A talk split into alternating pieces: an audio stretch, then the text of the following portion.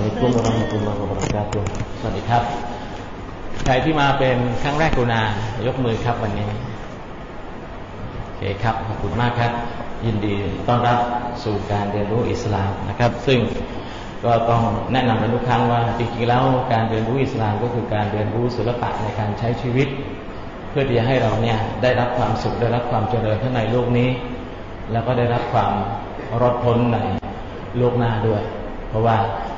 มนุษย์เป็นสิ่งมีชีวิตที่มีทั้งร่างกายแล้วก็วิญญาณ แล้วก็ชีวิตของเราเนี่ยนะครับ ไม่ได้จบลงไอ้ตรงความตายแต่ว่าความตายเนี่ยมันเป็นประตูบานหนึ่งที่เปิดให้วิญญาณ ซึ่งเป็นชีวิตที่แท้จริงของเราเนี่ยโบยบินออกไปสู่โลกนิรันดร์โลกอันถาวรแล้วก็ชะตากรรมของชีวิตทางด้านจิตวิญญาณ ซึ่งเป็นชีวิตที่แท้จริงของเราเนี่ยจะเป็นอย่างไรนะครับ ก็ขึ้นอยู่กับ การประพฤติปฏิบัติการกระทำของเรา ขณะที่มีชีวิตอยู่ในโลกนี้ แล้วก็ในชีวิตของเรานะครับ ทุกวันทุกวันเนี่ยเราก็ต้องใช้ชีวิตกันไปตามปกติในฐานะที่เราเป็นมนุษย์ที่ต้องการการตอบสนองทั้งทางด้านร่างกาย ด้านวิญญาณ ด้านสติปัญญา เพราะฉะนั้นเนี่ยนะครับ วิทยาศาสตร์อย่างเดียวเนี่ยมันไม่พอ ที่จะตอบสนองความต้องการทางด้านจิตวิญญาณของมนุษย์ เพราะว่าวิทยาศาสตร์เนี่ยมันเป็นศาสตร์ทางวัตถุ มันก็แค่ตอบสนองความต้องการทางด้านร่างกายเท่านั้นนะครับ แต่ว่าเมื่อร่างกายเนี่ยต้องการการตอบสนองทางด้านจิตวิญญาณกับเราก็จึงจำเป็นเนี่ยต้องเรียนรู้ศาสนา แต่การเรียนรู้ศาสนาเฉยๆหรือมีศาสนาเอาไว้โดยไม่ปฏิบัติ ศาสนาก็ไม่เป็นประโยชน์ อะไรครับสำหรับเราในชีวิตทั้งในโลกนี้และโลกหน้า เพราะฉะนั้นหนทางเดียวที่เราจะได้รับประโยชน์ จากคำสอนของศาสนาก็คือว่าเรียนรู้แล้วแล้วก็ปฏิบัติ แล้วเราก็ต้องปฏิบัติในโลกนี้ด้วย ไม่ใช่ไปรอปฏิบัติในโลกหน้า เพราะว่าโลกนี้เป็นโลกแห่งการปฏิบัติ โลกแห่งการหว่านพืช แล้วก็โลกหน้าเนี่ยเป็นโลกของการเก็บเกี่ยว แล้วก็เนื่องจากมนุษย์นะครับต้องใช้ชีวิตประจำวัน ราะนั้นศาสนาเนี่ยก็ไม่สอนให้มนุษย์เนี่ยหนีออกจากสังคมหนีออกจากครอบครัวนะครับปลีกตัวไป สู่ความรอดพ้นทางด้านจิตวิญญาณอย่างเดียว แต่ว่ามนุษย์เนี่ยต้องใช้ชีวิตในโลกนี้ ใช้ชีวิตอยู่กับครอบครัว แล้วก็มุมหนึ่งของชีวิตนะครับ ก็คือว่ามนุษย์เนี่ยก็จะต้องกินนะครับ ไม่มีใครในโลกนี้นะครับที่อยู่ได้โดยไม่กินครับ ดังนั้นเนี่ย วันนี้เนี่ยเราก็จะเรียนเรื่องที่มีความสำคัญเรื่องหนึ่งนะครับ นั่นก็คือเรื่องของการกินอย่างไร ชีวิตถึงจะมีความสุขมีความเจริญนะครับ แต่ว่าก่อนที่จะถึงตรงนั้นเนี่ยนะครับ ก็ขอให้เรารู้ว่าเส้นทางชีวิตของเราตั้งแต่เกิดมาจนกระทั่งตายเนี่ยนะครับ เราจะเจอการทดสอบในรูปแบบต่าง นี่คือเส้นทางเดินของชีวิตของเรานับตั้งแต่เราคลอดออกมาจากท้องแม่ แล้วก็ร้องอุแวะชีวิตของเราทุกนาทีนะครับ ก็เดินเข้าไปสู่ความตาย แต่ช่วงระหว่างเกิดกับตายเนี่ยนะครับ มันมีการทดสอบอยู่เยอะแยะนะครับซึ่งเดี๋ยวเราก็ได้เรียนรู้รายละเอียดกัน หลังจากตายไปแล้วเนี่ยนะครับ เราก็แน่นอนเขาเอาเราไปที่สุสานแล้วหลังจากนั้นเราก็จะไปเกิดการสอบสวนในโลกของสุสานคือโลกในหลุมฝังศพ แล้วก็เมื่อวันสุดท้ายมาถึงคือวันอวสานของโลก หรือวันสิ้นโลกเนี่ยนะครับทุกชีวิตเนี่ยก็จะถูกฟื้นคืนชีพ หลังจากความตาย เมื่อวันสิ้นโลกมาถึง และหลังจากนั้นนะครับ การพิพากษาก็จะเกิดขึ้น หลังจากนั้นเนี่ยนะครับ ชีวิตของแต่ละคนก็จะไปซ้ายหรือไปขวาครับ ก็ขึ้นอยู่กับการกระทำขณะที่เขามีชีวิตอยู่ในโลกนี้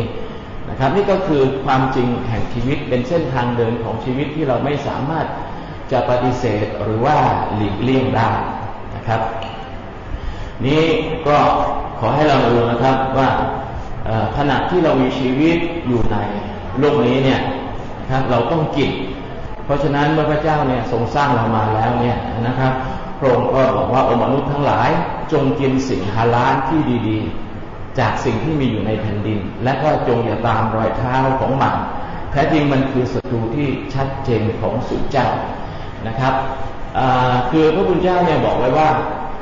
บนโลกนี้นะครับในน้ำในแผ่นดินเนี่ยมีสิ่งต่างๆมากมายที่พระเจ้าให้มานะครับก็กินตามสบาย แต่ว่ามีบางสิ่งบางอย่างเท่านั้นที่พระเจ้าห้ามไว้ ส่วนใหญ่แล้วนะครับ พระเจ้าอนุมัติให้กิน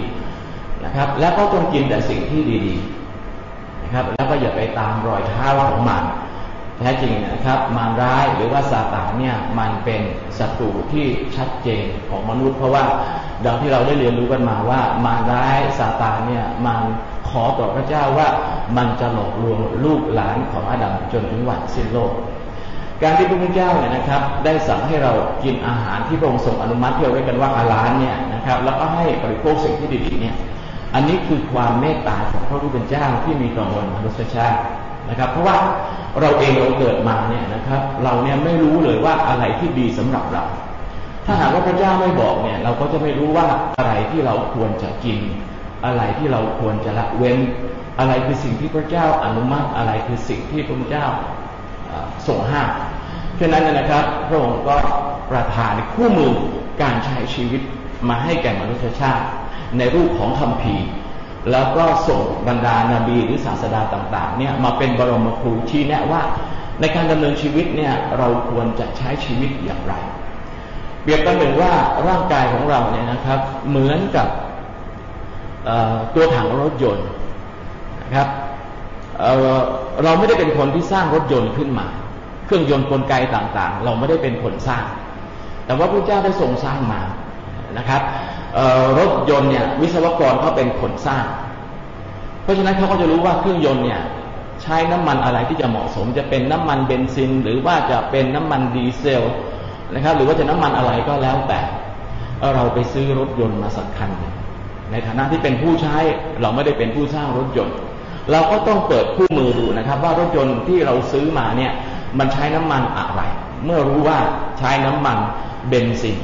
นะครับ เราก็ใช้น้ำมันเบนซินไปตามคู่มือนั้นพอวิศวกรเขาแนะนำเอาไว้อย่างนั้นนะครับอันนี้ถ้าหากว่าเรามานั่งคิดว่า เอ๊ตอนนี้น้ำมันเบนซินเนี่ยมันแพงไปเอาน้ำมันคีโลนะครับ น้ำมันคุณภาพต่างๆ มาใช้ใส่เครื่องยนต์ของเรา แน่นอนครับ ไม่ช้าไม่นานเครื่องยนต์ของเราก็พัง หรือถ้าหากว่าเรามีสตังเราบอกว่าไอ้น้ำมันเบนซินเนี่ยมันไม่สะใจ มันเหยียบยังไม่ทำความเร็วเหมือนกับจรวดหรือว่าเครื่องบิน เราก็ไปเอาน้ำมันเครื่องบินเอาเชื้อเพลิงจรวดเข้ามาใส่ถังน้ำมันของเรานะครับ พอสตาร์ทไม่ช้าไม่นานเครื่องยนต์ของเราก็พังฉันได้ก็ฉันนั้นนะครับ เราไม่ได้เป็นวิศวกรนะครับวิศวกรเนี่ยเขาสร้างรถมาสร้างเครื่องยนต์มาเขารู้ว่าอะไรที่เหมาะสมสำหรับเครื่องยนต์ที่เขาสร้างมาฉันได้ก็ฉันนั้นนะครับ ร่างกายของเราเนี่ย เราก็ต้องกินนะครับมันก็ต้องการน้ำมันที่ไปเติมให้เรามีพลังงานขับเคลื่อนดำเนินชีวิตประจำวันอยู่ตลอดเวลา เพราะฉะนั้นเมื่อเราเกิดมาแล้วเนี่ยนะครับ เราก็ควรจะต้องรู้ว่าอะไรเนี่ยที่ควรกินและอะไรที่ควรละเว้น เพราะฉะนั้นนะครับ ทุกศาสนาทุกศาสดาจะบอกเอาไว้นะครับ ว่าขอบเขตของการกินอยู่ที่ไหน ความจริงแล้วขอบเขตของการกินเนี่ยนะครับ มันไม่ได้มีอยู่แค่เฉพาะมนุษย์เท่านั้นนะครับ บรรดาสรรพสัตว์ทั้งหลายเนี่ยมันก็มีขอบเขตการกินของมัน เช่น แพะแกะวัวควายปศุสัตว์ทั้งหลายเนี่ย มันก็จะกินพืชกินหญ้าของมัน มันไม่เคยมากินเนื้อใช่ไหมฮะในขณะเดียวกันนะครับ สัตว์มีเขี้ยว เช่น เสือหมาในหมาป่า พวกนี้ก็จะกินเนื้อขอบเขตของมันคือเนื้อนะครับ มันไม่มากินสลัด มันไม่มากิน อาหารมังสวิรัตเพราะฉะนั้นสัตว์เนี่ยมันจะมีขอบเขตการกินเหมือนกัน ถ้าสมมติว่าสัตว์เนี่ยนะครับมันไม่มีขอบเขตการกิน เราเลี้ยงแมวเอาไว้ในบ้านบางทีแมวมันหิวมากมันอาจจะกระโดดกระโดดงับคอเรา แล้วก็กินเนื้อของเรานะครับ หรือว่าหมาที่อยู่ในบ้านเรานะครับ มันก็อาจจะกินเนื้อเจ้าของ ถ้ามันไม่มีขอบเขตในการกิน ความเสียหายความปั่นป่วนรุ่นวันก็จะเกิดขึ้น ฉะนั้นนะครับ ในฐานะที่เป็นมนุษย์เนี่ยเราก็ต้องมีขอบเขตในการกินเหมือนกันนะครับ แล้วก็ขอบเขตที่ว่าเนี่ยนะครับก็คือฮาลาลและก็ฮารอมคำว่าฮาลาลเนี่ยนะครับเป็นภาษาอาหรับแปลว่าหมายถึงสิ่งที่อัลลอฮ์ทรงอนุมัติ สิ่งที่พระเจ้าอนุมัติ ซึ่งมีอยู่มากมายกับกองนะครับ มีอยู่เยอะแยะเลย ส่วนคำว่าฮารอม นะครับ หมายถึงสิ่งที่พระพุทธเจ้าได้ทรงห้ามอัลลอฮ์ทรงห้ามเอาไว้นะครับ อะไรก็แล้วแต่ที่พระองค์ทรงห้ามเราก็งดเว้นชะตากรรมของมนุษย์เนี่ยนะครับ ขึ้นอยู่ตรงนี้ก็คือขึ้นอยู่กับว่ากินใช้บริโภคในสิ่งที่พระผู้เป็นเจ้าอนุมัติ และงดเว้นในสิ่งที่พระองค์ได้ทรงห้ามชะตากรรมของมนุษย์อยู่ตรงนี้ เพราะว่าการ กินการใช้การบริโภคสิ่งที่พระองค์ทรงอนุมัติ และงดเว้นในสิ่งที่พระองค์ทรงห้ามเนี่ยคือการเชื่อฟังพระเจ้า เชื่อฟังอัลลอฮ์และมนุษย์ไม่ได้ถูกสร้างมาเพื่ออื่นใด นอกจากการเชื่อฟังพระองค์การเชื่อฟังก็คือหมายถึงกินใช้บริโภคในสิ่งที่พระองค์อนุมัติ งดเว้นในสิ่งที่พระองค์ห้ามนะครับ แต่ว่ามันก็มีสิ่งที่เป็นสีเทาอยู่ฮาลาลกับฮารอมเนี่ยมันชัดเจนแล้ว นะครับ แต่ว่ามันมีสิ่งที่เทาๆอยู่ สิ่งที่น่าเกลียด ยกตัวอย่างเช่น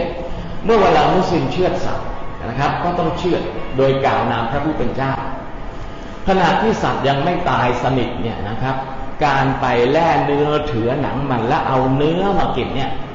ถือว่าเป็นสิ่งที่น่ารังเกียจ เพราะสัตว์มันยังไม่ตายสนิทนะครับ แต่ถามว่าตรงเนี้ยนะ่ะมันบาปไหม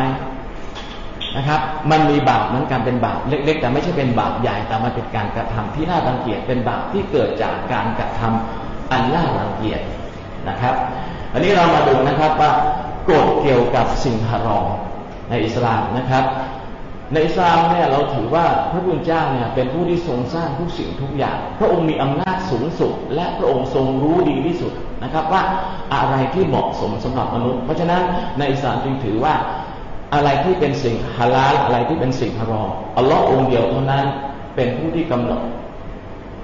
นะครับ เป็นผู้ที่ทรงกำหนด ที่พระองค์ทรงห้ามนะครับ หรือประกาศว่ามันเป็นสิ่งฮารอมเนี่ยเพราะว่ามันไม่สะอาด มันเป็นอันตราย แล้วก็มันไม่มีความจำเป็นอะไรสำหรับชีวิตเราเลยยกตัวอย่างง่ายๆนะครับ อย่างเช่น สุราสิ่งของบึนเมาทั้งหลายเนี่ยมันไม่มีความจำเป็นสำหรับชีวิตเรา ไม่กินก็ไม่ตาย กินไปอาจจะเกิดโทษเธอได้ซ้ำไปมันเป็นอันตราย พระพุทธเจ้าปรารถนาดีต่อมนุษย์พระองค์ได้จึงทรงห้ามเอาไว้ครับ อะไรก็แล้วแต่ที่นำไปสู่สิ่งต้องห้าม สิ่งนั้นก็เป็นที่ต้องห้ามโดยปริยาย เช่นเมื่อพระองค์ได้ทรงห้ามการกินเหล้าการโฆษณาเหล้าการครอบครองสิ่งมึนเมานะครับ การซื้อขาย การครอบครองการแบกหามการเสิร์ฟ การร่วมมุงอยู่กับคนที่ดื่มสุราอยู่ ก็ถือว่าเป็นที่ต้องห้ามโดยปริยายนะครับ อะไรก็แล้วแต่นะครับ ที่จะนำไปสู่สิ่งต้องห้าม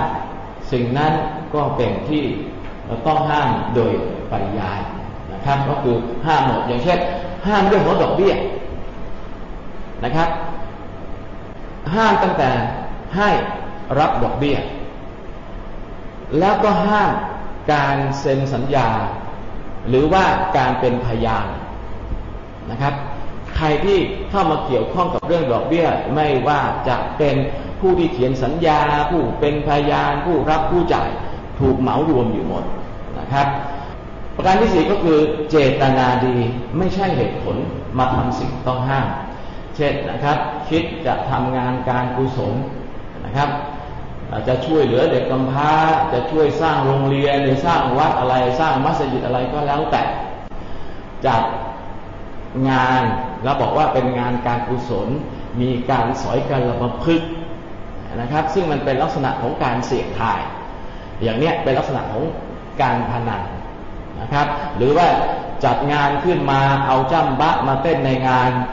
นะครับ แล้วก็เก็บสตังจาก คนที่เข้ามาดูจ้ำบ้าแล้วก็เอาเงินนี้ไปช่วยการศึกษาเด็กยากจน สิ่งเหล่านี้ถือว่าเป็นที่ต้องห้ามเพราะว่าในขณะที่ทำดีมันเป็นการส่งเสริมและก็สร้างความเสื่อมเสียไปคู่กันนะครับ เพราะนั้นก็อะไรก็แล้วแต่นะครับที่เป็นสิ่งต้องห้ามเนี่ยเราจะทำไปโดยที่อ้างว่าเรามีเจตนาดี จะช่วยเหลือเด็กกำพร้าช่วยเหลือคนยากจน อันนี้เราไม่สามารถที่จะทำได้ สิ่งที่ต้องห้ามนะครับ เมื่อห้ามแล้วเนี่ยก็ห้ามสำหรับทุกคน ไม่ใช่เฉพาะห้ามเพาะเด็ก ห้ามเฉพาะเด็ก ไม่ห้ามผู้ใหญ่ ห้ามเฉพาะผู้หญิง ไม่ห้ามสำหรับผู้ชายนะครับ ห้ามเฉพาะคนหนุ่มนะครับ ไม่ห้ามสำหรับคนแก่ คือถ้าหากสิ่งใดเป็นที่ต้องห้ามแล้วเนี่ยนะครับ ก็เป็นที่ต้องห้ามสำหรับมนุษย์ทุกคนนะครับ ประการถัดมาก็คือว่า สิ่งใดเนี่ยเป็นที่สงสัยให้หลีกเลี่ยงเอาไว้ก่อน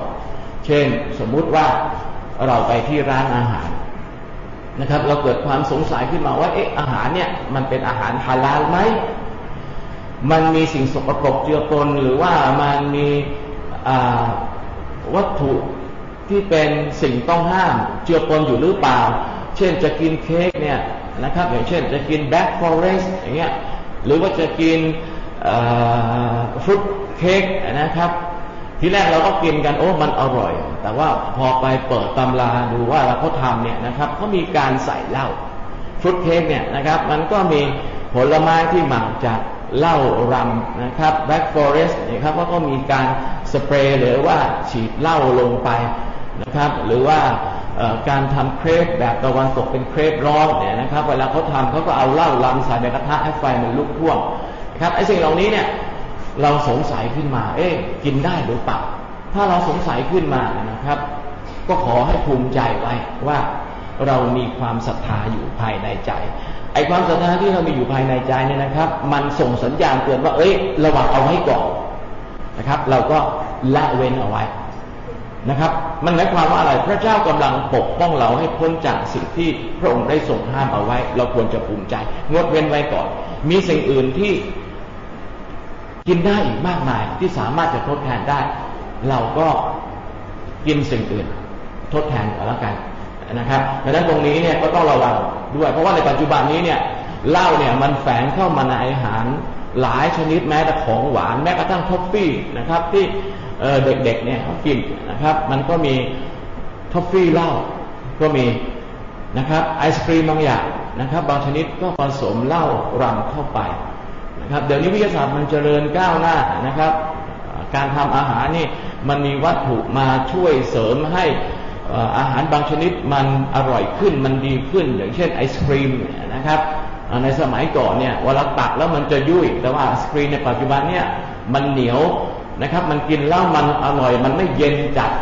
นะครับเขาก็เติมสารไอเจลาตินเข้าไปไอเจลาตินก็คือสารวุ้นนั่นเอง สารวุ้นเนี่ยนะครับ มันก็มาเดิมทีเนี่ยมาจากสาหร่ายในท้องทะเล คนสมัยก่อนเวลาเขาทำวุ้นนะครับเขาก็เอาสาหร่ายทะเลชนิดหนึ่งเนี่ยมาต้มแล้วมันก็เกิดสารเป็นวุ้นขึ้นมาไอ้อย่างนี้กินได้แต่พอวิทยาศาสตร์มันเจริญก้าวหน้า วิชาพุทธศาสตร์มันพัฒนาแล้วก็ค้นพบการทำเจลาตินหรือสารวุ้นจากไขมันสัตว์จากกระดูกสัตว์อะไรต่างเหล่านี้นะครับเเขาก็เอามาใช้นะครับทำเป็นรูปผง แล้วก็เจลาตินเนี่ยนะครับ มันก็มีทั้งจากพืชและจากสัตว์ จากสัตว์เนี่ยนะครับ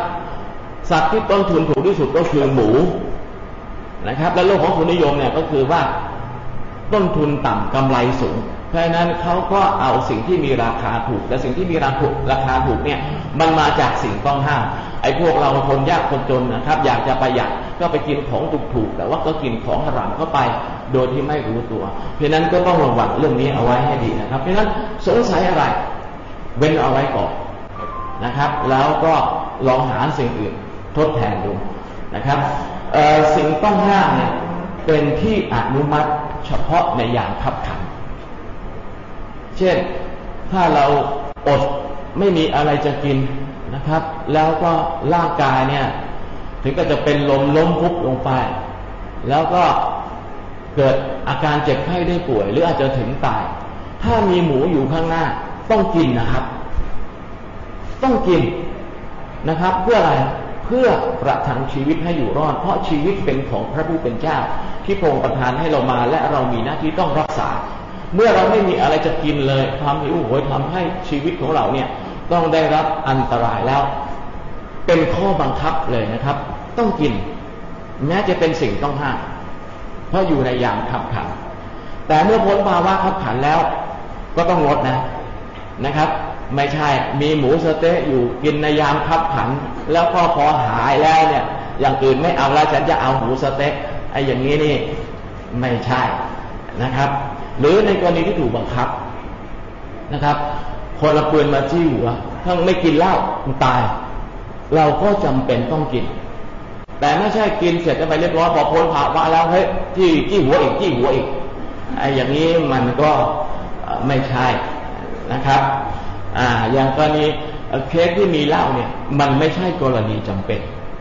มันกรณีของความอยาก ความอยากกับความจำเป็นนี่มันไม่เหมือนกันนะครับ นะครับจำเป็นนี่ถ้าไม่กินแล้วมันจะตาย นะครับ ความอยากเราอยาก แต่ถ้าไม่กินเราก็ไม่ตายนะครับ เพราะนั้นจะมาเอาเป็นข้ออ้างเนี่ยไม่ได้นะครับ อันนี้เป็นสิ่งที่ยืดหยุ่นให้ในศาสนาอิสลาม ถึงแม้ใครหลายคนอาจจะมองว่าโอ้โหศาสนาอิสลามนี่มันทำไมมันเข่งคัดอะไรกันนักหนานะครับ แต่ว่าในความเข่งคัดเนี่ยมันมีความยืดหยุ่นอยู่ ถ้าเราศึกษาไปแล้วการดำเนินชีวิตของเรานี่ก็ จะง่ายขึ้นนะครับคราวนี้เรามาดูนะครับว่าอาหารต้องห้ามในอิสลามเนี่ยมีอะไรบ้างนะครับเนี่ยที่ห้ามเนี่ยนะครับ ก็มีอยู่ประมาณเท่านี้ในคัมภีร์กุรอานนะครับประการแรกก็คือเลือดเป็นสิ่งต้องห้ามไม่ว่าเลือดนั้นเนี่ยนะครับ จะเอาไปทำปัสเจอร์ไรหรือเอาไปนึ่งอะไรก็แล้วแต่นะครับ ก็ถือว่าเป็นที่ต้องห้ามนะครับ หลายคนถามว่าเอาในเมื่อพระเจ้าห้าม แล้วพระองค์สร้างสิ่งเหล่านี้มาทำไมคำตอบง่ายๆนะครับ ก็คือว่าพระองค์ต้องการจะทดสอบดูไงว่าจะเชื่อฟังพระองค์หรือไม่ อาหารเหล่านี้มีไว้สำหรับคนที่ไม่ศรัทธาในพระเจ้า แต่สำหรับคนที่ศรัทธาในพระเจ้าแล้ว พระองค์มีอาหารที่ดีกว่า อาหารต้องห้ามงั้นถ้าหากใครไม่ศรัทธาในพระเจ้า ก็ไปกินอาหารที่พระองค์ทรงห้ามก็ไม่ว่างกันนะครับ เลือดเนี่ย มันไม่มีประโยชน์อะไรเลยในทางโภชนาการ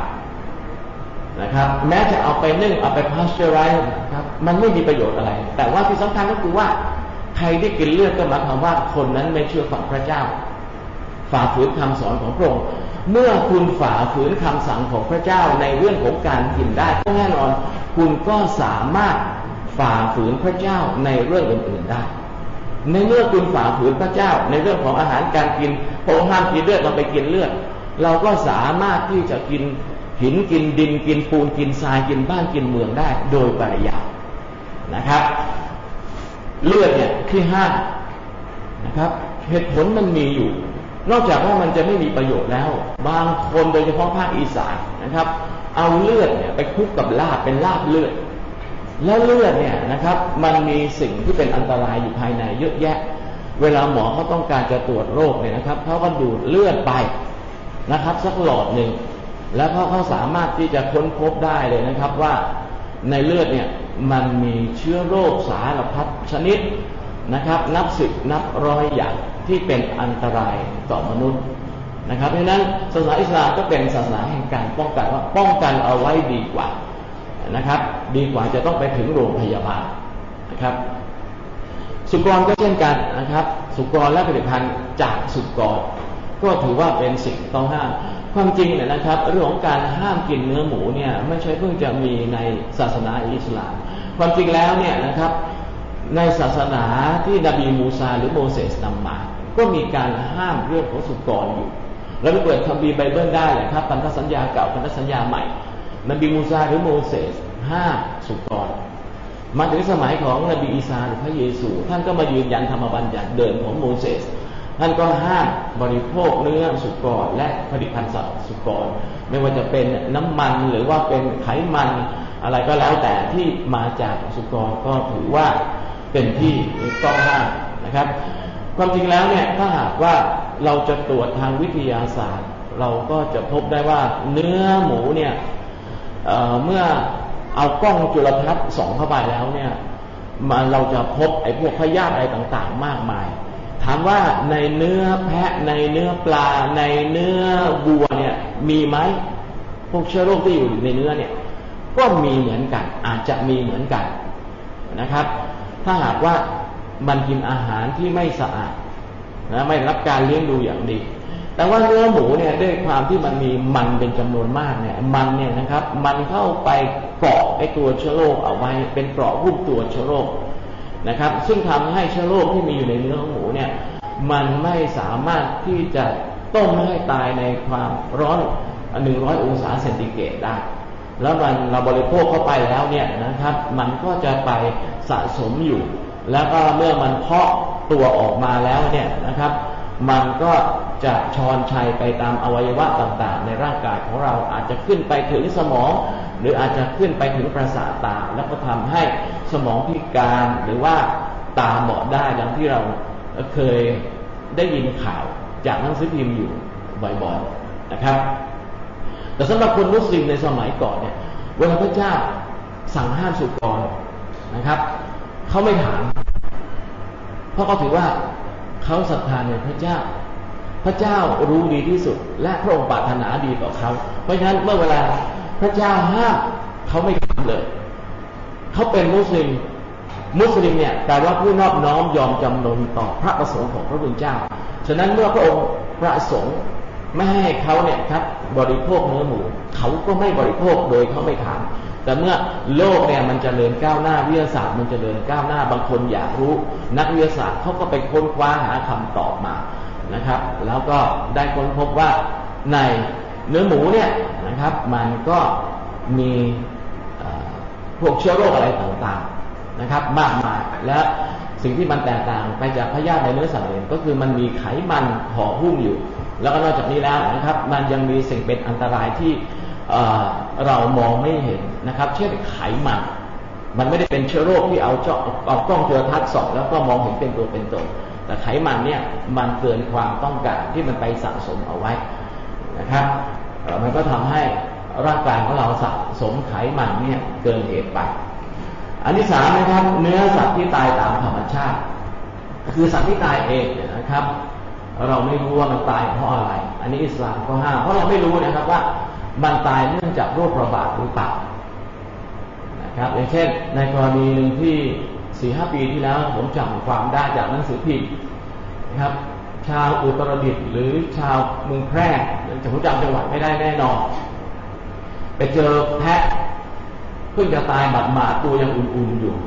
นะครับ เสียดายนะครับ ก็ไปเอาเนื้อมันมากินนะครับ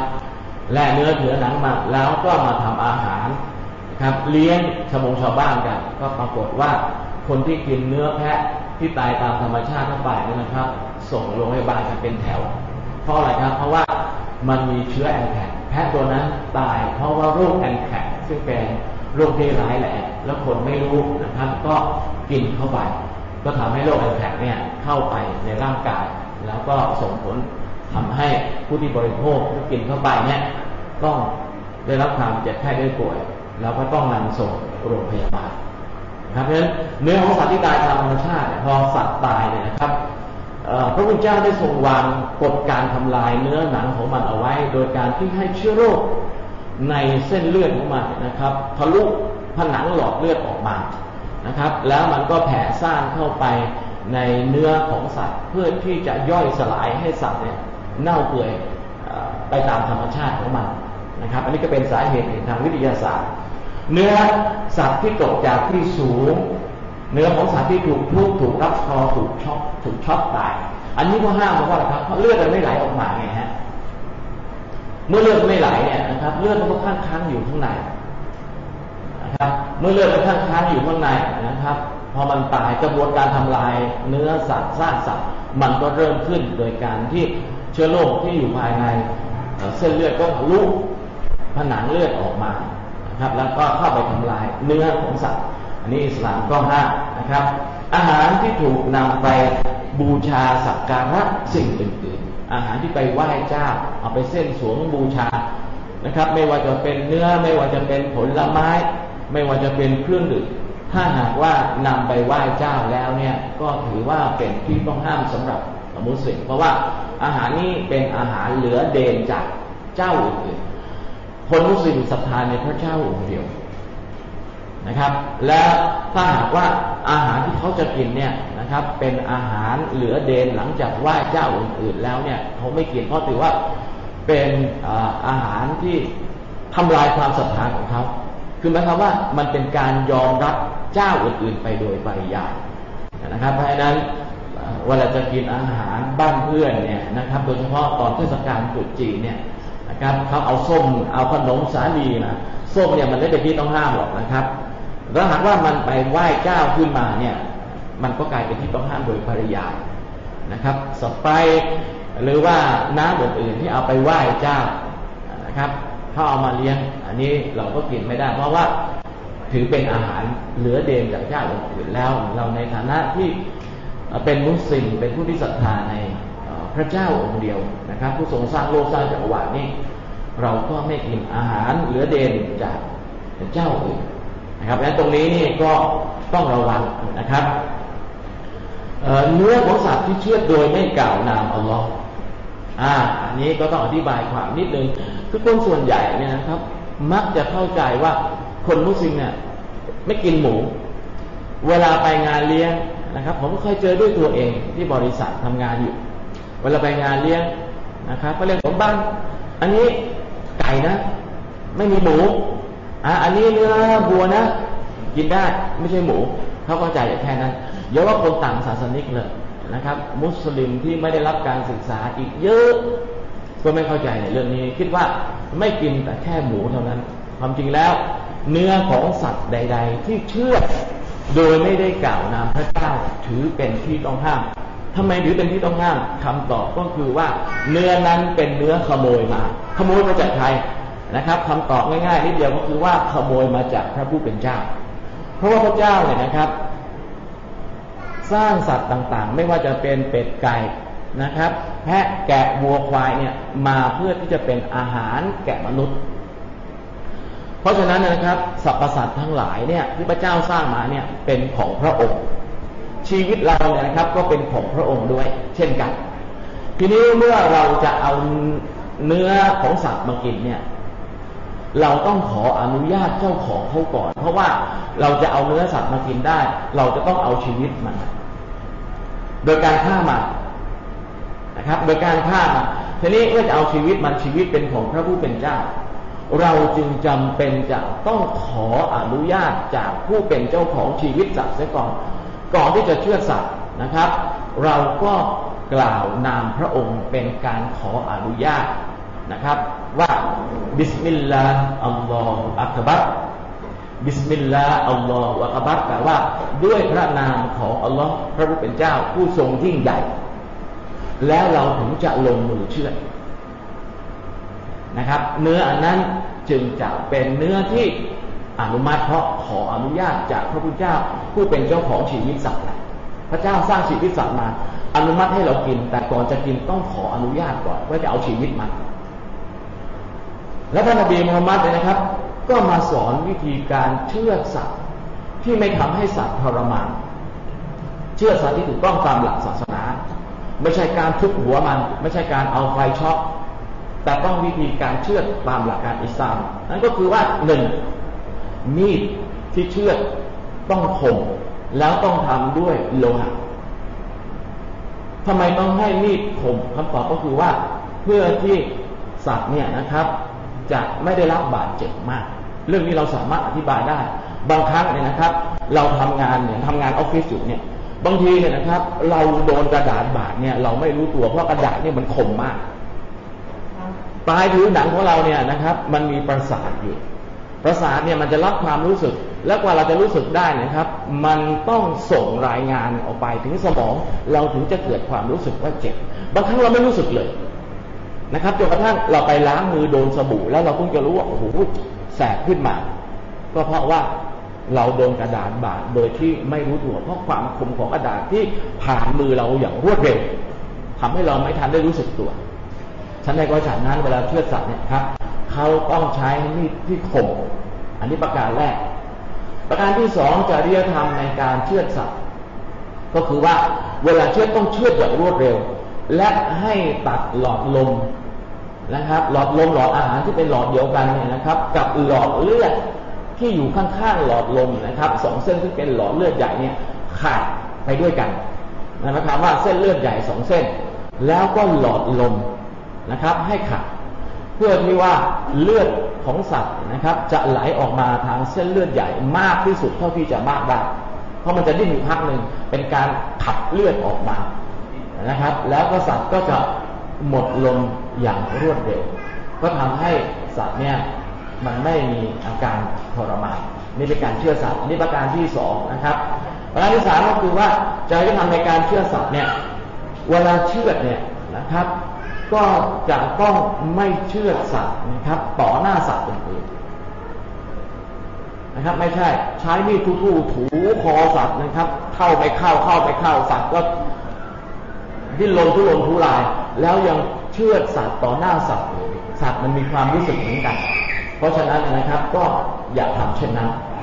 นะครับ ถ้าจะเชื่อไก่ เชื่อวัว เชื่อแพะนะครับ ก็แยกสัดส่วนไปแต่ละตัวนะครับ ตามมาตรฐานหาล้านการเชื่อสัตว์เนี่ยนะครับเขากำหนดเอาไว้เลยว่า เวลาเอาสัตว์เข้าลงเชื่อเนี่ยนะครับ สัตว์เนี่ยจะต้องถูกแยกออกโดยเฉพาะสัตว์ใหญ่ แพะแกะวัวควายนะครับ จะต้องมีม่านกั้นแล้วก็เชื่อสัตว์เสร็จเรียบร้อยแล้วก็ขนย้ายออกไปแล้วก็เอาสัตว์ตัวใหม่เข้ามาเชื่อที่เป็นมาตรฐานที่เขากำหนดกันเป็นสิ่งสากลนะครับ เป็นมาตรฐานฮาลานนะครับ ประการถัดไปนะครับ การเชื่อสัตว์เนี่ย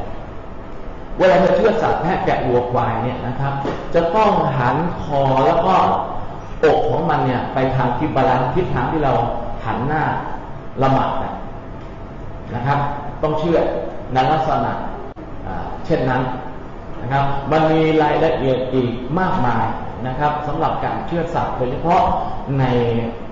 ระดับโรงงานโรงงานเชื่อสัตว์เขาจะมีมาตรฐานซึ่งเป็นมาตรฐานที่ เขาศึกษาไปแล้ว อ๋อ นี่มันมาจากบทบัญญัติในเรื่องการเชื่อสัตว์ของอิสลาม ซึ่งในปัจจุบันนี้นะครับเป็นมาตรฐานที่นักวิทยาศาสตร์ นักโภชนาการนักสัตวศาสตร์เนี่ยเขายอมรับนะครับอันนี้การเชื่อสัตว์ที่สำคัญที่สุดก็คือว่าคนเชื่อสัตว์เนี่ยต้องเป็นมุสลิม นะครับ เพราะว่าคนจะกล่าวนามอัลลอฮ์ได้เนี่ยนะครับ ก็หมายถึงว่าต้องเป็นผู้ศรัทธาในอัลลอฮ์ผู้ศรัทธาในพระเจ้าซึ่งต้องเป็นมุสลิมนะครับเพราะฉะนั้นตามลงเชื่อสัตว์เนี่ยนะครับเขาก็จะมีมุสลิมเนี่ยเป็นคนทำหน้าที่เชื่อนะครับกล่าวบิสมิลลาห์อัลลอฮฺอับัทุกครั้งนะครับ ถ้าหากว่าเป็นการเชื่อในลงเชื่อครับที่ใช้เครื่องจักรผู้เป็นคนเชื่อมุสลิมนะครับ ก็จะมีหน้าที่กดปุ่ม เวลาจะเชื่อนะครับเขาก็กล่าวบิสมิลลาห์อัลลอฮฺอับัแล้วก็กดปุ่มแล้วก็ให้เครื่องจักรเนี่ยนะครับทำหน้าที่ในการเชื่อนะครับ เมื่อเชื่อหมดล็อกไปแล้วนะครับโอเคจบล็อกใหม่มาเวลากดปุ่มใหม่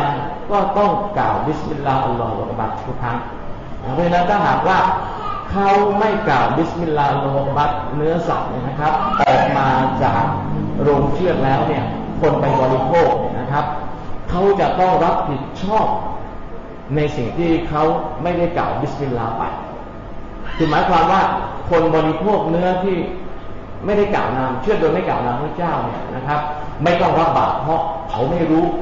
แต่คนที่เชื่อโดยไม่กล่าวนามพระเจ้าคนนี้จะต้องรับบาปจากคนอื่นไปทั้งหมดเลย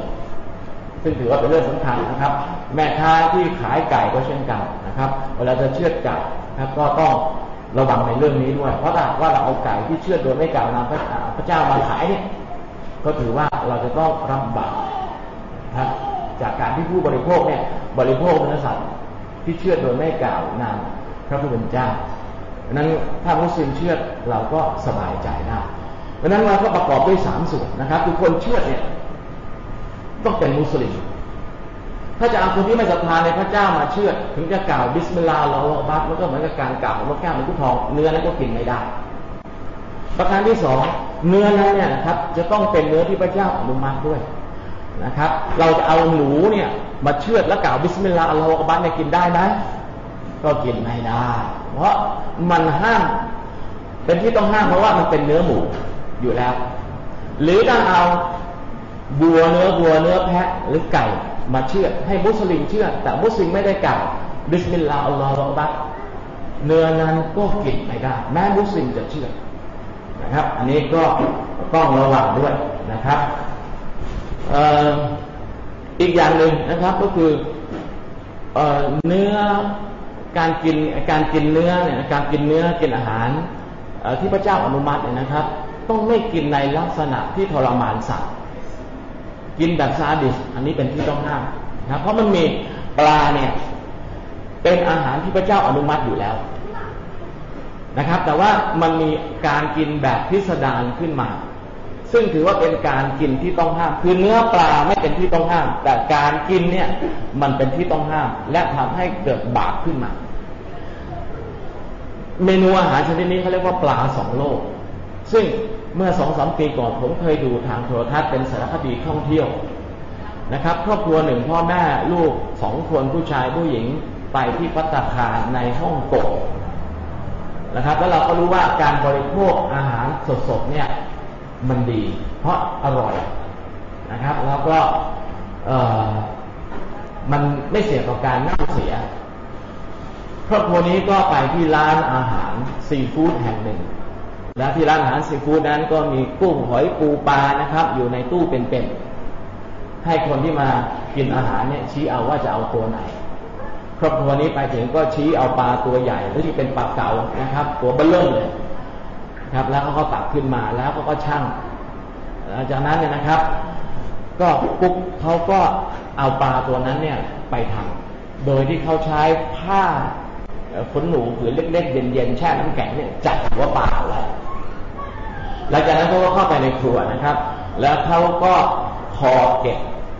ปลาทั้งสองด้านออกนะครับ เอาครีบเอาหางออก หลังจากนั้นเนี่ยเขาใช้ตะไคร้แหลมๆนะครับแทงเข้าไปในหูปลาเร็วมาก ด้วยความชำนาญ แล้วเขาก็ไปคีบเอาไอ้กระเพาะอุจจาระของปลาเนี่ยออกมา โดยที่ปลายังไม่เสียชีวิต เพราะการเอากระเพาะปลาออกกระเพาะอุจจาระปลาออกมาเนี่ยมันไม่ใช่อวัยวะส่วนสำคัญปลายังมีชีวิตอยู่ หลังจากนั้นแล้วเนี่ยนะครับเขาก็บากเนื้อปลาปลายังเป็นๆอยู่นะครับเขาไม่ได้ทุบให้ตายก่อนบากทั้งสองด้านนะครับ เพื่อให้น้ำมันเนี่ยมันเข้าไปในเนื้อเวลาทอดหลังจากนั้นเขาก็เอาปลาเนี่ยนะครับ ไปจุ่มในกระทะที่มีน้ำมันเดือดเดือดอยู่ จุ่มไปเดี๋ยวเดียวแล้วก็พลิกอีกด้านหนึ่งนะครับปลาสะดุ้งนิดเดียวแล้วก็หยุดยังไม่ตายนะครับ ประสาทเนี่ยมันถูกทำลายไปหมด แต่ว่าชีวิตของมันยังอยู่ ครับหลังจากนั้นแล้วเนี่ยเขาก็เอาปลาตัวนั้นมาตั้งในจานเปขนาดเขื่อนแล้วเขาก็เอาน้ำซอสเนี่ยนะครับลาดลงไปบนเนื้อปลาหลังจากนั้นนะครับเขาก็เอามาเสิร์ฟปลาเนี่ยนะครับปลายังกริบๆอยู่ปากยังบางหน้าบางหน้าเมื่อเอามาเสิร์ฟนะครับครอบครัวพ่อแม่ลูกนะครับ คนหนึ่งเอาตะเกียบแซกตะเกียบจิ้มเอาช้อนส้อมแคะบริโภคเนื้อปลาปลาก็ยังทำตาปิดปิดปังหน้าปังหน้าเพราะว่า ความรู้สึกมันไม่มีแล้วเนื่องจากว่าประสาทจากการโดนน้ำมันเดือดนะครับทำลายไปหมดแต่ชีวิตก็มันยังอยู่นะครับ หลังจากนั้นก็พลิกอีกด้านหนึ่งนะครับกินจนกระทั่งเกือบจะหมดเนื้อแล้วเหลือแต่กระดูกแล้วตานั้นก็ค่อยๆหลีตาลงปิดตาลง แล้วก็ปิดปากลงจบชีวิตของตัวเองในจานเป็ดด้วยความสนุกสนานของครอบครัวที่มากินอาหารมื้อซาดิสมื้อนั้น การกินอย่างนี้ถือว่าบาปเป็นการทรมานสัตว์เป็นที่ต้องห้ามนะครับ เรื่องนี้มีจริงนะครับเมนูนี้เคยเอามาทำอยู่ที่ระยองหาดได้ลำพึงนะครับ เพียงสองวันเท่านั้นคนเขียนจดหมายมาลงหนังสือพิมพ์ไทยรัฐด่าขึ้นหน้าหนังสือพิมพ์ก็ร้านนี้ก็ปิดกิจการไปนะครับ แล้วก็เอามาให้รู้ว่า แม้ปลานั้นจะเป็นอาหารที่อนุมัติ แต่ถ้าการกินแบบนี้ถือว่าเป็นการกินที่ซาดิส นะครับ ก็ถือว่าเป็นการทรมานสัตว์เป็นบาปอย่างหนึ่งเหมือนกันนะครับ เรื่องนี้ผมก็มักจะนำมาเล่านะครับ ประกอบอการบรรยายเรื่องการลงโทษในชีวิตหลังความตาย เพราะว่าในการลงโทษในชีวิตหลังความตายเนี่ยนะครับเพราะความกุรอานซึ่งเป็นวจนะของพระเจ้าเนี่ยจะบอกเอาไว้ตอนหนึ่งว่า ในนรกที่มีการลงโทษนั้นน่ะเราจะไม่เป็นเราจะไม่ตาย ซึ่งผมมีความสงสัยเป็นอย่างมากว่าไอ้สภาพความไม่เป็นความไม่ตายเนี่ยมันเป็นอย่างไร แต่พอได้ดูหนังสารคดีเรื่องนี้แล้วเนี่ยก็ร้องอ๋อขึ้นมาทันที มันมีสภาพอย่างนี้เอง แต่ว่าบนโลกใบนี้ปลามันมีอายุของมันเนี่ยนะครับจำกัดแต่ก่อนจะตายเนี่ยมันถูกทรมานมาก นะครับแต่ว่าการทรมานมนุษย์ในโลกหน้านะครับเพื่อเป็นการลงโทษคนทำบาปคนทำผิดเนี่ยมันไม่ตายแต่มันจะถูกทรมานอย่างเนี้ยนะครับเราก็โอเคเข้าใจทันทีว่าเมื่อเราอยู่ในนรก เราจะไม่เป็นเราจะไม่ตายนะครับ คือตายไปมันก็หมดสิ้นกัน แต่ว่าชีวิตเราเนี่ยครับจะยืนยาวนานไม่เป็นแล้วก็ไม่ตายให้รู้แล้วรู้รอดกันไป เราก็ได้เข้าใจสัจธรรมตรงนี้นะครับ จากอาหารเมนูตรงนี้นะครับเพราะนั้นเวลาไปกินปลาก็นึกถึงเรื่องนี้บ้างก็แล้วกันนะครับ ต่อไปนะครับ เนื้อของสัตว์ที่ใช้เขี้ยวเล็บและกรงเล็บล่าเหยื่ออันนี้ก็เป็นที่ต้องห้ามเนื้อของสัตว์ที่ใช้กรงเล็บล่าเหยื่อใช้เขี้ยวล่าเหยื่อก็เยอะแยะงูจระเข้หมา แมวนะครับเดียว นะครับ พวกนี้ถือว่าใช้กรงเล็บและเขี้ยวล่าเหยื่อ เนื้อมันเป็นที่ต้องห้ามถ้าไม่ถึงเป็นที่ต้องห้ามนะครับคำตอบก็คือว่าเนื้อของสัตว์พวกนี้นะครับ ไม่มีประโยชน์ทางโภชนาการ แต่ว่าในสมัยก่อนนะครับ โดยเฉพาะคนจีนเขามีความเชื่อผิดๆนะครับว่าอาหารอย่างเช่น อุ้งตีนหมียิงงูเห่าครับ กินแล้วโตให้พลังนะ ให้พลังอะไร ให้พลังทางเพศคิดกันอยู่แค่นี้เองนะครับ เพราะฉะนั้นในเมืองจีนเนี่ยหมีหลายตัวนะครับ จึงถูกจับมาขังเอาไว้ในกรงแล้วก็ใช้เหล็กแทงเป็นเหล็กหลอดแทงเข้าไปในท้องหมีเพื่อจะดูดเอาดีหมีออกมา โดยที่หมีนี่ยังไม่ตายแล้วก็เอาดีหมีเนี่ยมาเป็นปรุงเป็นอาหารหรือมาใส่เหล้าในเมืองไทยเราตอนใต้มีอาหารป่านะครับทัวร์ฮ่องกงทัวร์จีนมา กินนะครับ ดีงูเห่าเขาก็จะจับเอางูเห่าพันคอแล้วเสร็จแล้วก็ใช้คัตเตอร์กรีดแล้วก็ดึงเอาดีงูเห่าเนี่ยมาใส่เหล้าแล้วก็กินเข้าไป โดยเชื่อว่ามันจะเป็นการฟื้นฟูพลังทางเพศ เพราะคนเรานี่มีสตางค์แล้วเนี่ย แต่มีสตางค์เพราะว่าทำงานหนักไงนะครับพอทำงานหนักร่างกายมันก็เหนื่อยไอ้ความต้องการทางเพศเนี่ยมันก็หมดไปเพราะว่าร่างกายมันเหนื่อยมันอ่อนแอมันล้ามันโอเวอร์โหลดจากการทำงาน ถ้าทำงาน อประมาณพักผ่อนกินอาหาร ให้ครบห้าหมู่ที่ถูกต้องร่างกายมันก็แข็งแรงนะครับ สมรรถเพศมันก็มีตลอดแต่ว่านี่โหมงานทำงานวันหนึ่งนะครับสิบหกชั่วโมงสิบแปดชั่วโมงได้พักผ่อนน้อยครับแต่ว่ามีเงินแล้วเนี่ยหาความสุขไม่ได้ก็ไปหาอาหารเสริม แล้วก็ไปคิดอะไรต่างๆ นานามาเพื่อที่จะมาเสริมพลังทางเพศ ในสมัยก่อนจำได้นะฮะถ้าใครเป็นผู้ใหญ่พอมีกรรมกรจีนเนี่ยนะครับ หาอาหาร โปที่ต้นทุนถูก เป็นความเชื่อผิดๆลูกหนูแดงๆเพิ่งออกมาใหม่ๆตัวแดงๆเลยนะครับ ตายังไม่ลืมเนี่ยเขาใส่ปาก สดๆเลยนะแล้วก็ตามด้วยเหล้าลงเข้าไปด้วยความเชื่อว่า กินลูกหนูเป็นๆผสมกับเหล้าลงก็จะทำให้ร่างกายเนี่ยมีพลังแข็งแรงอันนี้ก็เป็นความเชื่อซึ่ง ไม่มีหลักฐานยืนยันจากการวิจัยทางด้านวิทยาศาสตร์ คิดกันเอาเองนะครับในอิสลามนี่ห้ามฐานพวกนี้นะครับ ก็เพราะว่าสัตว์เหล่านี้เนี่ยถูกสร้างมามีจำนวนน้อย มันถูกสร้างมาเพื่อที่จะสร้างสมดุลทางวิเวกบนโลกใบนี้นะครับ เสือสิงโตหมาในพวกนี้นะครับ มีจำนวนน้อยในขณะที่ ฝูงเก้งฝูงกวางฝูงกระต่ายป่าเนี่ยแพร่ลูกออกหลานได้อย่างรวดเร็วจำนวนมาก ถ้าหากว่าเก็เก้งควายป่ากวางนะครับ ถูกปล่อยให้มีการแพร่ขยายพันธุ์ แล้วก็กินหญ้ากินพืชเวลามันไปกันเป็นฝูงๆเวลามันกินหญ้านะครับ มันดึงรากลงรากหญ้าออกมาหมด ก็จะทำให้ผืนดินไม่มีหญ้าปกคลุม และพื้นดินนั้นก็จะแห้งแล้งแล้วก็เป็นทะเลทรายในที่สุด แล้วมันก็ทะเลทรายความแห้งนั้นเนี่ยมันก็จะขยายออกไปเรื่อยๆ เป็นอันตรายต่อมนุษย์ ฉะนั้นเมื่อเราสร้างสิ่งเหล่านี้ขึ้นมาแล้วนะครับ ให้มาเป็นอาหารมนุษย์เก้งกวางให้เป็นอาหารของมนุษย์ได้แต่ว่า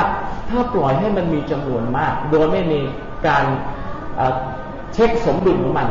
เขาเรียกว่า natural balance check คือการตรวจสอบ หรือการสกัดกั้นทางธรรมชาติ ไม่ให้สัตว์พวกนี้แพร่ขยายอย่างรวดเร็ว เพราะนั้นเราก็จึงให้มีเสือมีสิงโตให้มีหมาในหมาป่าเนี่ยออกมาล่าเก้งล่าปลานะครับเป็นอาหาร อันนี้ถ้าหากว่าเราไปกินอาเอาเนื้อของเสือเนื้อของสิงโตเนื้อหมาในมาเอากินนะครับไอการตรวจสอบการเช็คสมดุลทางนิเวศเนี่ยมันก็จะสูญเสียไปนะครับในคัมภีร์พระไตรปิฎกนะครับ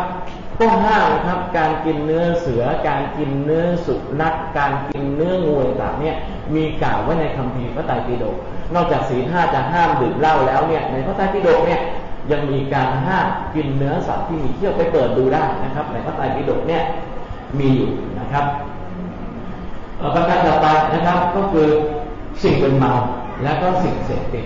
สิ่งเป็นเมาทุกอย่างนะครับ ไม่ใช่เฉพาะเหล้า ครับแม้แต่ที่เป็นผงหรือเป็นเม็ดอะไรก็แล้วแต่ ถ้าหากว่ามันไปทำลายสติปัญญาของเราเนี่ยนะครับ เป็นที่ต้องห้ามเพราะวัตถุประสงค์ของศาสนาประการหนึ่งนะครับ ศาสนาเนี่ยนอกจากจะต้องครการคุ้มครองชีวิตแล้วเนี่ย ศาสนายังต้องการคุ้มครองสติปัญญาด้วย เพราะถ้าหากว่าสติปัญญาถูกทำลายไป หรือว่าหมดไปแล้วเนี่ยจริงมนุษย์ก็ไม่แตกต่างอะไรจากสัตว์เพราะว่ามนุษย์เนี่ยแตกต่าง จากสัตว์ตรงที่มีสติปัญญาดังนั้นอะไรก็แล้วแต่ที่จะทำลายสติปัญญาของมนุษย์นะครับจึงถือว่าเป็นที่ต้องห้าม ในคัมภีร์กุรอานเนี่ยไม่ได้ห้ามเฉพาะเล่าอย่างเดียวคัมภีร์กุรอานใช้คำว่าสิ่งอะไรก็แล้วแต่ที่ทำให้เกิดอาการมึนเมาไม่ว่าจะเป็นยามายาบ้าหรืออะไรเป็นเม็ดเป็นผงเป็นไอระเหยอะไรก็แล้วแต่ ถ้ามันทำให้เกิดการเสียสติขึ้นมาแล้ว สิ่งเหล่านั้นเนี่ยก็ถือว่าเป็นที่ต้องห้ามโดยปริยาย นะครับ แต่ว่าหลายคนนี่เข้าใจผิดนะครับพอบอกว่าเหล้าเนี่ยนะเป็นที่ต้องห้าม ไปเริ่มจากคำว่าเหล้าเป็นที่ต้องห้ามถูกต้องไม่ปฏิเสธแต่นี้เหล้าเนี่ยมันมีแอลกอฮอล์อยู่นะครับ พอรู้ว่าเหล้ามีแอลกอฮอล์อยู่ก็เหมารวมเลยนะครับ ว่าแอลกอฮอล์เนี่ยเป็นที่ต้องห้ามโดยปริยายทั้งที่ความจริงแล้วเป็นความเข้าใจผิด แอลกอฮอล์มันก็มีสองชนิด ชนิดที่กินได้กับกินไม่ได้นะครับ แล้วก็แอลกอฮอล์เนี่ย ที่เขาเอามาใช้ทำน้ำหอมเนี่ยเพื่อให้มันระเหยกลิ่นหอมมันถึงจะได้ออกมาแอลกอฮอล์ที่ใช้ในน้ำหอมเนี่ยนะครับ ไม่ได้เป็นที่ต้องห้ามศาสนาอนุมัติให้ใช้น้ำหอม แต่ให้ใช้อย่างมีขอบเขตก็คือว่า ให้ใช้เฉพาะในบ้าน ห้ามผู้หญิงใส่น้ำหอมออกนอกบ้าน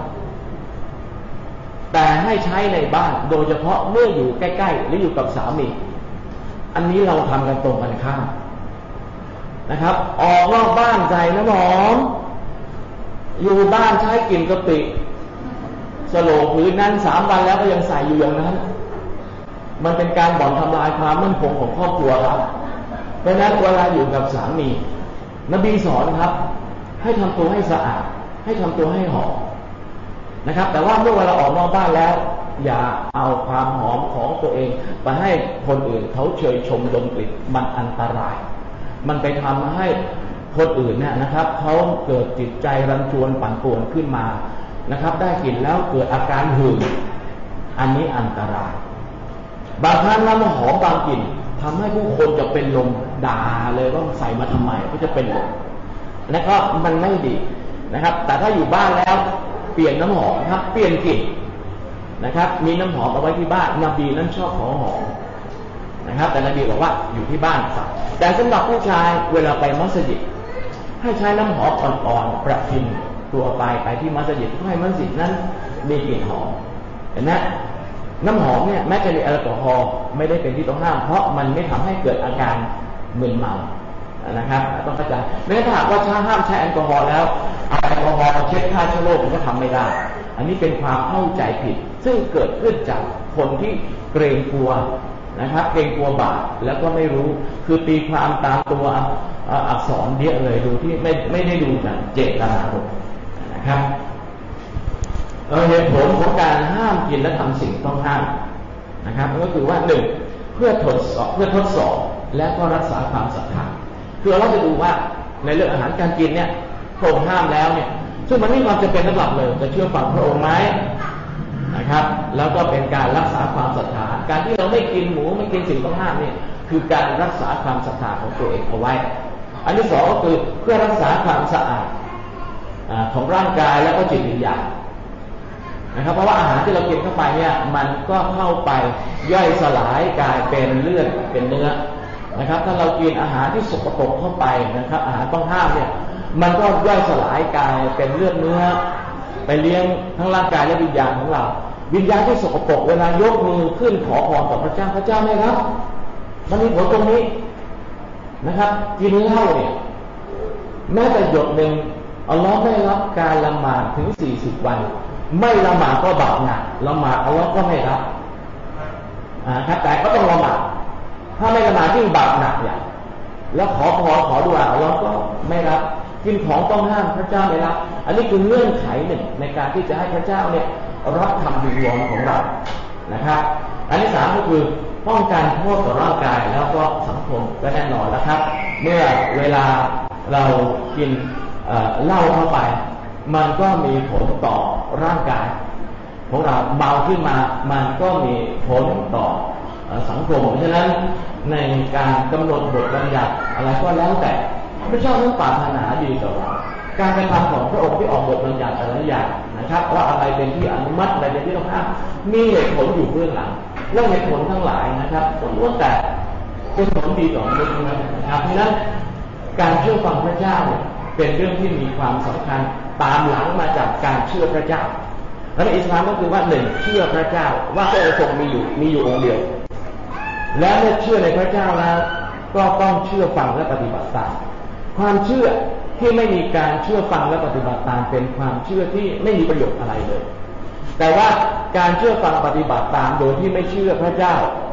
นะครับ ก็มันไม่มีผลบุญอะไรนะครับ คือหมายถึงว่า เออเฮ้ยเรื่องมันไม่ดีเหตุผลทางวิทยาศาสตร์เขาบอก แต่ฉันไม่ได้เชื่อฟังพระเจ้านะนะครับ ไอ้ตรงนี้เนี่ย เราไม่ได้บุญ แต่ถ้าหากเราไม่กินเลือดเหตุผลของเราก็คือว่าพระเจ้าห้ามฉันเชื่อพระองค์ตรงนี้การลดเว้นของเราได้บุญนะครับดังนั้นการเชื่อการเชื่อฟังเนี่ยต้องอยู่คู่กันเสมอ โอเคครับ วันนี้ก็คงจะว่ากันเท่านี้นะครับวันนี้ก็ขอขอบคุณทุกท่านนะครับ ที่ให้ความสนใจและก็ตั้งใจฟังก็ขอพรพระเจ้าได้ประทานความรู้ความเข้าใจ แล้วก็แนวทางในการดำเนินชีวิตที่ถูกต้องให้แก่พวกเราทุกคนครับ Assalamualaikum warahmatullahi wabarakatuh